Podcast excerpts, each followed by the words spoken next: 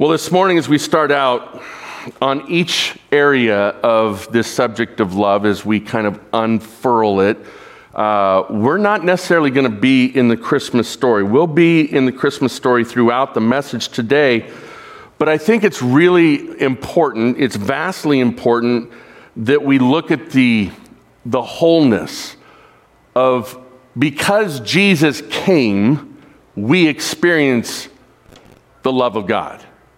How does that, in fact, actually look? How does that look uh, in people's lives? How does that look in your life? How does that look in my life? And what are the promises that Christ has? So, number one, we're going to ask Do you believe you're unlovable? There are many people who do believe that they are unlovable. So we're going to look at that and we're going to see what the promise of God is. Then we're going to talk about the look of love. You know, many of us look at the idea of love, but it's hard for us to pinpoint, it's hard for us to see, it's hard for us to understand. And so, the beauty of looking at the scriptures is God gives us this picture perfect idea, both with ourselves and civilization around us, and then between us and Him. What does love, in fact, look like? Then we're going to look at this concept that you can run, but you cannot hide from the love of God. So, this morning, let me start out with this statement. and, and I've got a little bit of an interesting approach today. We're, we're going to look at the text, most definitely, but we're going to use a cherished Christmas story that's out there. And there's a hint on our current slide. Uh, so hopefully, you know, you see the transition by the end of the uh, sermon today uh, in The Grinch. And so think about this title or this inspirational topic this morning. Love loss tragically defines so many people. People who have given up on love, they ignore love, they deny love, they refuse love. They can be found every Christmas time wearing green matted fur hiding in their cave and talking endlessly to their dog Max. I can relate to this because I have a dog named Max. And uh, so far, I don't have green fur, but hopefully, the love of God keeps it from going that far. Let's wake up our hearts this Christmas, can we? Let's wake up our hearts. Let's start with a great, great passage that many of you will be familiar with, and it's John 3 16. We need to start there when we ask this question Do you believe you are unlovable?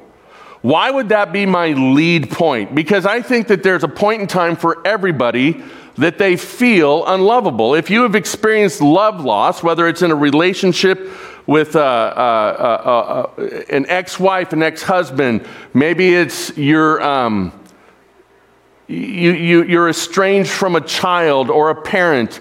Maybe uh, there's a, a, challenge in other relationships, uh, close friends, and there's love loss. And, and, and this Christmas, especially this Christmas, you wish that relationship was healed. And a lot of the times when we experience love loss, we think, what is it about me? Why is it that I'm unlovable? What's wrong with me?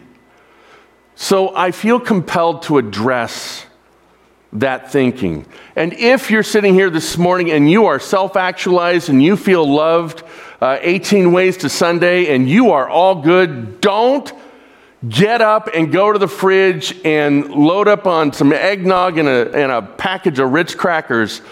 Stay where you're seated because there's something for everybody in where we're going. But let's start with John 3:16. And many of you know it, but let me go ahead and read it so that we refamiliarize ourselves with the love of God. For God so loved the wor- world. A two-letter modifier. So so, there's a condition. When you look at grammar in that way, there has to be a qualifier. Otherwise, why not just write it, for God loved the world? You know, they, why is that not enough? Why does that not suffice? Just to say, God loves the world. But John who was probably the disciple who felt the essence of Christ's love here on earth, maybe even the most or the deepest, John has to put that modifier in. God so loved the world. Well, if he so loved the world, how did he demonstrate that love? That he gave his only son, that whoever believes in him should not perish, but have eternal life. What is it that I have one of? That it's the only thing that I own, that, that it's my greatest possession. And am I willing to give that over to someone who probably will reject it, probably won't take care of it, probably will not explore it the way I would or, or appreciate it or cherish it the way that I would? Would I be willing to give that over to someone who's careless with it. And yet God did. That word so. He so loved you, no matter who you are, no matter what you've done, no matter how you feel about yourself, no matter how you have been treated by others, God so loved you that He gave His one and only thing that He possessed, that He, he cherished the most that you and I might have eternal life. Let's look at that in greater depth and, and let's value that on a greater depth. Do you believe that you're unlovable? Many of us are lonely and bitter this Christmas, not just because of COVID, but because relationships have been fractured. We begin to think through previous and, and current hurts that we are not worthy of being loved by people or by God. So God sent his son out of love. We see it in the text. Let's go back to the, uh, the cultural Christmas story of the Grinch. And if you're familiar with it, think about how ugly the Grinch was, hiding in a cave, so angry, so bitter. We have to ask ourselves this question why was the Grinch so grouse? Why was he such a poster child for bitterness. And if you remember the story, it goes back to a childhood hurt where he was isolated, he was mocked, he was seen as different, he was not loved. And there's a beauty in this story about the Grinch that recognizes those individuals that have been hurt and feel like no one loves them. And so their heart starts to shrink and shrink. This was the Grinch. You know, hurt turns into distorted views of God and people. Speaking of people, let's look at a person straight out of Scripture the Apostle Peter. We're going to look at his life this morning and, and look at how Jesus intersected with him and how love worked within Peter's life in spite of Peter's failures. And maybe we can see a real time demonstration out of Scripture. Turn to Luke chapter 5, if you will. And what's interesting is you can see the calling of Peter as a disciple in the book of Matthew. It just says that Jesus was passing by and and uh, Matthew was short on words in his demonstration and uh, just says that he turns to Peter and the others in the boat and says, I'll make you fishers of men. Come follow me. It says they dropped their nets and they left and they went. But Luke gives us this beautiful insight into that interaction that maybe this shows us a little bit about how we see our interaction with God. Maybe our first interaction with God simulates this just a bit. So let's look Luke 5. I'm going to read verses 4 through 11. It says this And when he had finished speaking, he being Jesus, when he had finished speaking, he said to Simon, Put out into the deep and let down your nets for a catch. And Simon answered, Master, we toiled all night and took nothing. hey, uh, you know, you're pretty good at, at, at preaching there, Rabbi, but you, I'll tell you what, stay in your lane. We're the fishermen. We've been doing this a long time. There's no fish here. But then Peter says this I'm going to give you a chance. He says, But at your word, I will let down the nets. Have you ever done that? Have you ever bargained with Jesus? See, Peter probably knew a little bit about who Jesus was. And here, Jesus gets in Peter's boat that he might preach to the masses. Can you imagine being Peter or, or, or Andrew or the others that were in that boat? They don't have fish, but suddenly Jesus chooses their boat to get into. It's not by chance. Where was it that you were where Jesus got in the boat with you? It was not a mistake. And maybe for some this morning, it's today, it's now, it's in this moment. Maybe it's whenever you tune into this broadcast. Jesus is coming and getting in the boat, and he's giving you some instruction because he loves you and because he cares. You don't have to meet any condition. And so Jesus sometimes comes with challenges that, on the face of it, we look and we say, Yeah, you're nuts. Uh, this isn't going to work. And that's exactly what Peter's saying. But he says, Hey, you know what? I know a little bit about your reputation. So, on your word, you say that you do all these things, and you say that what you, what you proclaim is the truth. So, if you're telling me to do it, I'm going to give it a shot. Let's see what happens. And when they had done this, they enclosed a large number of fish, and their nets were breaking. They signaled to their partners in the other boat to come and help them. And they came and filled both boats so that they began to sink. But when Simon Peter saw it, now here's the part that I felt was important and why we're here. But when Simon Peter saw it, he fell down at Jesus' knees, saying, Depart from me, for I am a sinful man, O Lord. Maybe that's why we don't have a love relationship with Jesus today. Maybe we have fallen flat on our face.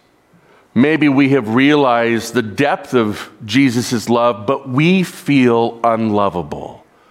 All that we can get in our head is our failure. All we can get in our head is our shame. And that's why I chose to start with this examination of Peter. Peter says, Leave me. I am unlovable. And yet, what does Jesus do? Jesus says, or, or, or, the text says this For he and all who were with him were astonished at the catch of fish that they had taken. And so also were James and John, sons of Zebedee, who were partners with Simon. And Jesus said to Simon, Do not be afraid. From now on, you will be catching men. Now, listen to this. And when they had brought their boats to land, they left everything and followed him. Fully in. Even though Peter had this first of many exchanges with Christ where he falls flat on his face and he says, Depart from me, Lord, right? Remember how Jesus says, I need to wash your feet, Peter. And he says, No, that's never going to happen. And Jesus says, If you don't let me, you're not going to have any part in my ministry. Then not just my feet, Lord, all of me. Peter has this relationship where he does something that he would be ashamed of and starts to separate his relationship with God. And yet Jesus reacts to him in love and in leading, and Peter responds every time. My challenge this morning, as I've thought through this point, is I believe there have to be many who stopped because of their shame, because of their failures, because of their perceived failure, or they start looking at their inabilities and stop looking at Christ, right? Think about Peter getting out of a boat and looking at Jesus, and then he starts looking at his abilities. You know, maybe we should have retitled this, We're All Peter. So this morning, looking at that idea, Peter says, Depart from me, I'm a sinful man. Peter felt unlovable. And yet Jesus stayed with him. Jesus said, I'm not done with you. I understand your, your frailty. I didn't come to work with perfect people. I came because my Father so loved you, Peter, in spite of all your failures and because of your impulsiveness.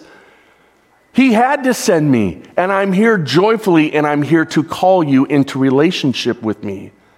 You're not unlovable, Peter, no matter how bad the decisions are. What about us? Today, do we suffer from a wound or shame or guilt or anger? Has this caused uh, distortion in your understanding of God's love for you? Maybe you've decided, like Judas, to walk away from the love of God. What are those areas that cause us to have that separation from God? And I'm going to be very careful how I choose these words right now to have that separation from God in our own mind, not God's, but in our own mind, we feel unlovable. Sometimes it's our feelings. Sometimes it's our feelings. Sometimes it's an inadequacy of justice. We see God and we see how God describes himself in Scripture that he is good, that he is holy, that he is righteous, and we also see that he's omnipotent.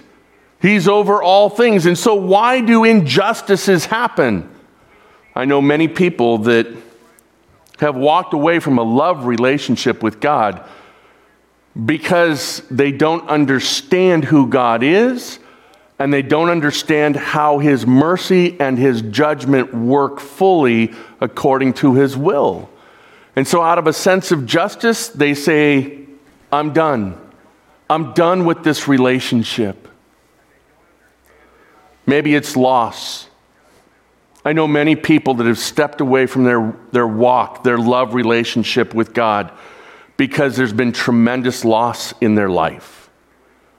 And it has left such a wound, such a cavity, such a hole, that it, it taints and it describes and it distorts who God is. What about our condition? our employment, our health, our relationships, our dreams, our desires. How many have stepped away because they just don't feel loved by God because He hasn't made those dreams come true? Or those circumstances be all those things that we think He should be accomplishing or doing for us. It's amazing how many people in their relationships equate love with possession, wealth, material,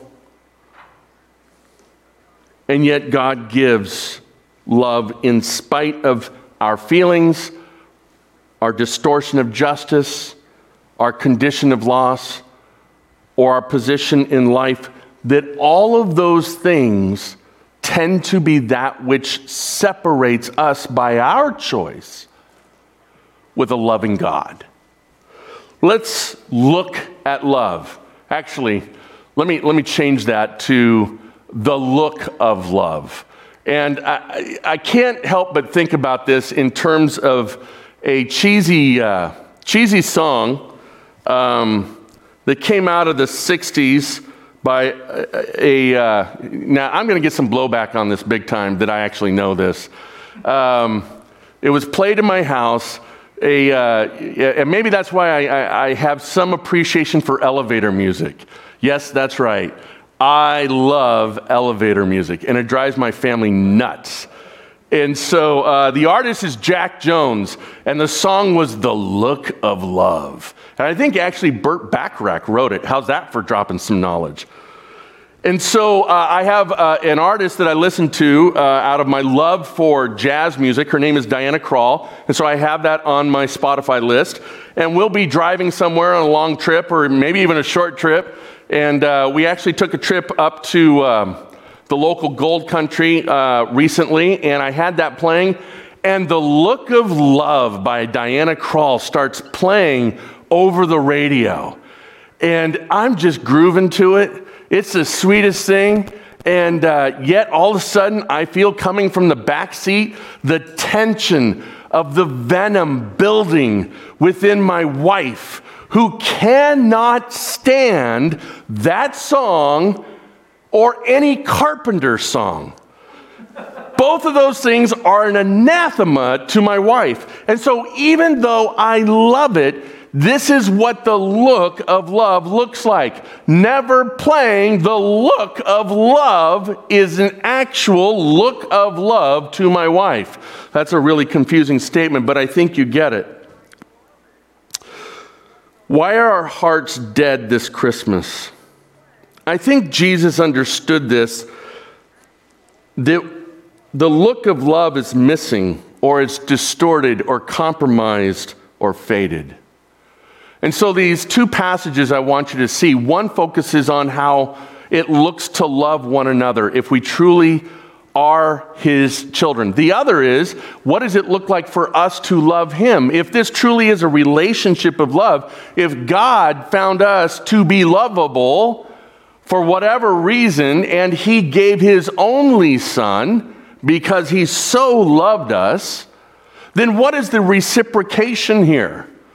Well, we have two passages today that are quotes from Christ that I want you to look at. The first one is John 13, 34 through 35. And Christ says this A new commandment I give to you, that you love one another.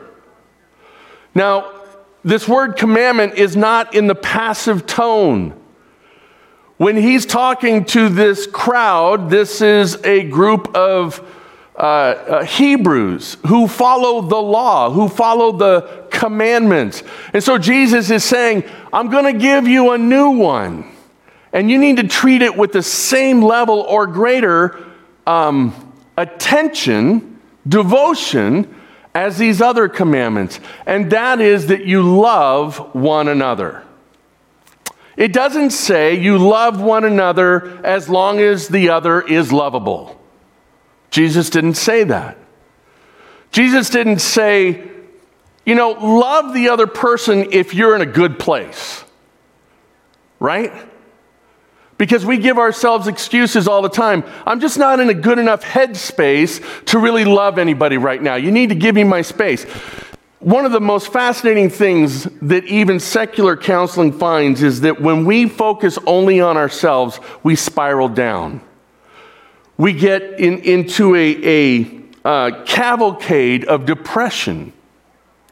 But in fact, when we choose to love others, it does some healing, some transformational healing that has no boundaries. But that's hard, isn't it? And yet, Jesus says, look, if you want to have this understanding of love, if you truly want to experience love the way that I have designed it, then you need to love one another. There's no modifiers, there's no conditions there. It is love one another. And then he says this here's how you're going to know if you've got it right. Here's how you're going to understand if you've got this love nailed down. He says, By this, all people will know that you are my disciples if you have love for one another. If you have love for one another.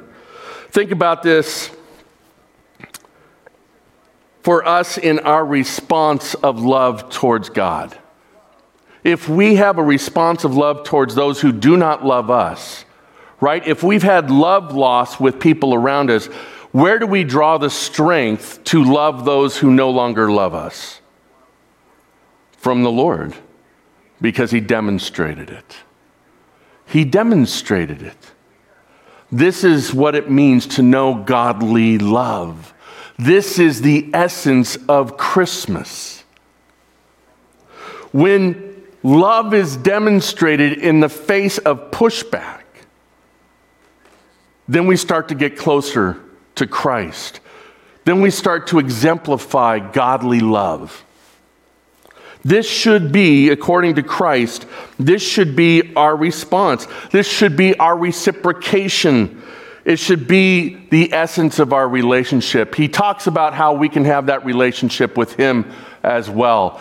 In the next chapter, John 14, starting in verse 23, Jesus says this with this question that's proposed to him. Jesus answers, If anyone loves me, he will keep my word, and my Father will love him. And we will come to him and make our home with him regardless of COVID. We will not socially distance with you. We will be closer than you can possibly imagine. You and I have that privilege and that honor that the God of Abraham, Isaac, and Jacob so desperately wants to give you love. That if you what? If you keep his word, right? If you keep his word, then God says, I will love you. And not only that, I will come and make my home with you. How tremendous. How tremendous. And yet, today, one of the reasons that we don't feel the love of God is that we take His word and we change it. We change it to satisfy our own desires. The biggest problem with that is that a lot of our own desires are sinful, they're self serving. If you want to live in the love of God and you want to demonstrate and reciprocate love back towards God, honor his word. Have you ever had someone in a love loss situation? You're in that argument, you're in that fight, and what happens? They change your words.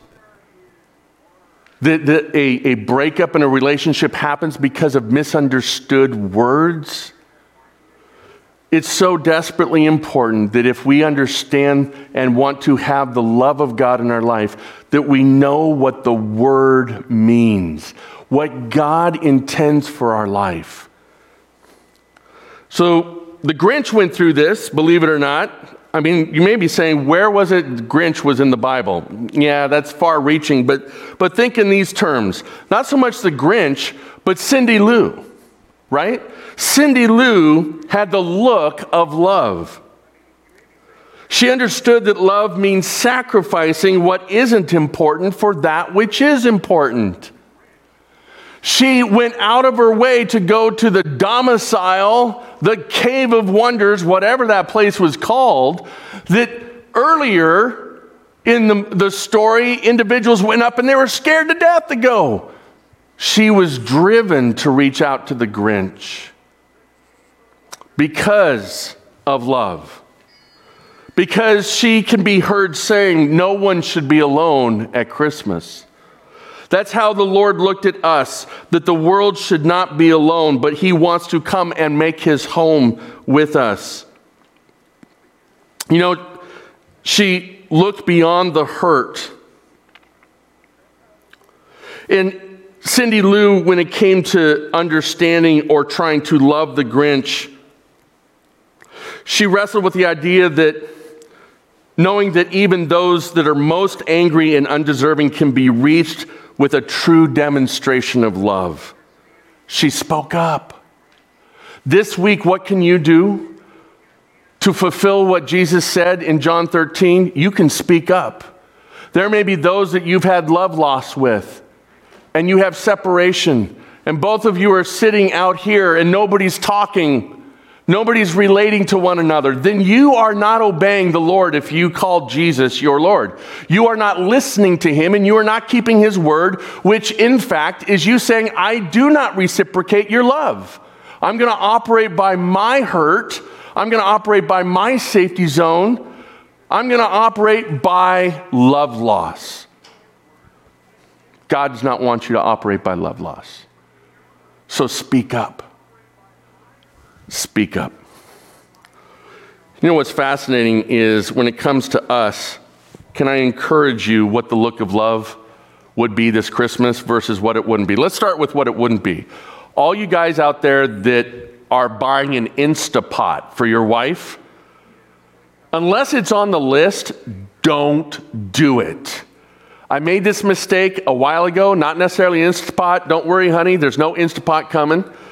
Uh, it, it, it's a situation where I bought some utilitarian present that I thought she would really appreciate. But when you really think about it, here's what I could hear a gal saying when she receives an Instapot on Christmas morning.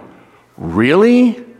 And who is it that's going to be eating this food that I'm going to be using the Instapot for? Kind of a self serving uh, Christmas gift here, isn't it? So, guys, I just encourage you the look of love is something that comes without manipulation. Just make sure that when she receives what she receives from you, she feels loved. Now, women, on, on, the other hand, feel free to go ahead and get that barbecue for the guy, all right? Because it's a completely different story. All right, you may receive the food from the barbecue, but I'll just I'll speak up. I'll, I'll, take the liberty to speak up for the guys. The barbecue is a completely different thing in this discussion. Do not buy yourself or, or do not give your husband or your boyfriend a gigantic blanket with your face on it. That would, in fact, end up being self serving, and you women know what I'm talking about. So, when you think on a serious level about what is the look of love for us, let me ask this question What have you done this past week to show love to those that don't believe it exists? I would be hard pressed to believe that whoever is in this room and whoever is listening, that you don't know someone that believes that love doesn't exist, that their heart has gone all grinchy and they need someone to speak up. They need someone to help them heal. They need the love of God. Let me encourage you to think in these terms. Next week, we're going to share some stories about how this church family has done that, has reached out to the world around them. But let me encourage you make a story for eternity. Make a story for eternity. Don't make a story that's conditional to love loss. Think about someone who has gone through love loss and reach out to them this week and make a story for eternity. Follow in the footsteps of the Christmas story. Seek to create peace, seek to create hope, seek to create joy, all through a passionate pursuit of love. In finishing up this morning, you can run, but you can't hide. Maybe you feel unlovable. Maybe you're hiding in your cave somewhere, just like the Grinch was. Maybe you're hiding like Peter was after he denied Christ three times. You can run, but you can't hide. I'm going to take you to, an, again, just a, a different or interesting passage of Scripture. Romans 8 speaks to the love of God. What is this love, and can you lose it? This is an important question. So in Romans 8, 37 through 39, Paul says this No, you can't. No, the love of God is not conditional. It says, In all these things we are more than conquerors through him who what? Who loved us. For I am sure that neither death, nor life, nor angels, nor rulers, nor things present, nor things to come, nor powers, nor height, nor depth, nor anything else in all creation will be able to separate us from the love of God in Christ Jesus our Lord. Now, if you're an articulate person that likes to uh, be a bean counter, accountant style, God bless you, you're called to a unique calling. But please don't think that this is a comprehensive list. Paul chooses to go down through a list of things to make a point. There is nothing that can separate you from the love of God. Now, I would contend there is one thing, and it is your choice. You can choose to sit in your cave of loneliness, bitterness, anger, self pity hurt, whatever it is. You can choose to do that. But there are many places that we see in Scripture where Jesus still will pursue you because he loves you. So Paul's promise is true. He's always loving you. In spite of that, though, he gives you the choice as to what you will do with that love. Let me show you through Peter. Now, remember where we see Christ intersect first with Peter. It's on the seashore, they're fishing, he's having horrible luck. Jesus gets in the boat, he tells him to drop the net, and what happens? Loaded up with fish. Jesus is supplying all their needs and more in abundance. We fast forward to John 21. Jesus has risen from the cross or from the grave, and a stranger is on the beach while the disciples are once again what? Fishing. And while they're fishing, they're not having any luck again. You know, these guys on their own probably would have died based off of their abilities in their profession. And so a stranger far off on the beach tells them to do what? Cast over to the other side of the boat. They'd been fishing all night again and they're waiting for Jesus. And for whatever reason, they don't recognize that it's Jesus.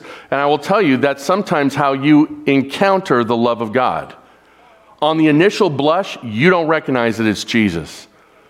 But when you're able to stand back from an engagement with Christ, maybe this engagement, and really contemplate, and your heart starts to soften up because someone or Jesus himself, through his Spirit or through his word, is reaching and healing that love loss, maybe the heart starts to beat again and it starts to get healthy again. And that's kind of what happens in this story is they suddenly recognize, John recognizes who Jesus is.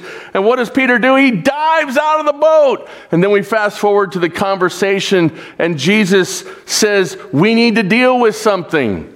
We need to deal with a love loss. You can run, but you can't hide. And Peter, I'm going to make sure we deal with the thing that's sitting in your heart because it's going to have bad repercussions later on. So let's just deal with it now. Peter, right? John 21. Simon, son of John, do you love me more than these? He said to him, Yes, Lord, you know that I love you. He said to him, Feed my lambs. He said to him a second time, Simon, son of John, do you love me? He said to him, Yes, Lord, you know that I love you. He said to him, Tend my sheep. He said to him a third time, Simon, son of John, do you love me? Peter was grieved. Peter wanted to crawl away to his cave. Peter was grieved because he said to him, The third time, Do you love me? And he said to him, Lord, you know everything. You know that I love you. Jesus said to him, Feed my sheep. He was reestablishing Peter, saying, Peter, yep, you fell flat on your face. You did the very thing that you said you would never do to me. You betrayed me. We had a broken relationship, but I'm healing that relationship right now. It's not okay you can run, but you cannot hide. It is not okay for you to let this sit in your heart, and I'm not going to let it sit there. We're going to deal with it. And what does he ask Peter? Not, are you sorry for what you did in lying three times? Not, how are you going to fix this, Peter? Not, uh, not, are you going to be better, Peter? What does Jesus choose as healing words? Do you love me? Do you love me? Do you love me? And that is my closing question to you today. Do you love Jesus? Because if you do, he will not relent in healing your heart. In finishing this morning, are you hiding from the love of God? Although He gives you that choice, it doesn't mean He stops loving you. Are you ready to feel again? Are you ready to be loved again? Are you ready to wake up your heart? Simply look to the fact that there was a manger with God in it. He gave you everything so that you might know that you are loved, not from a distance, but with an embrace. Think about this statement one act of selfless love can heal the hardest heart in a moment, for a lifetime, for eternity. Praise God.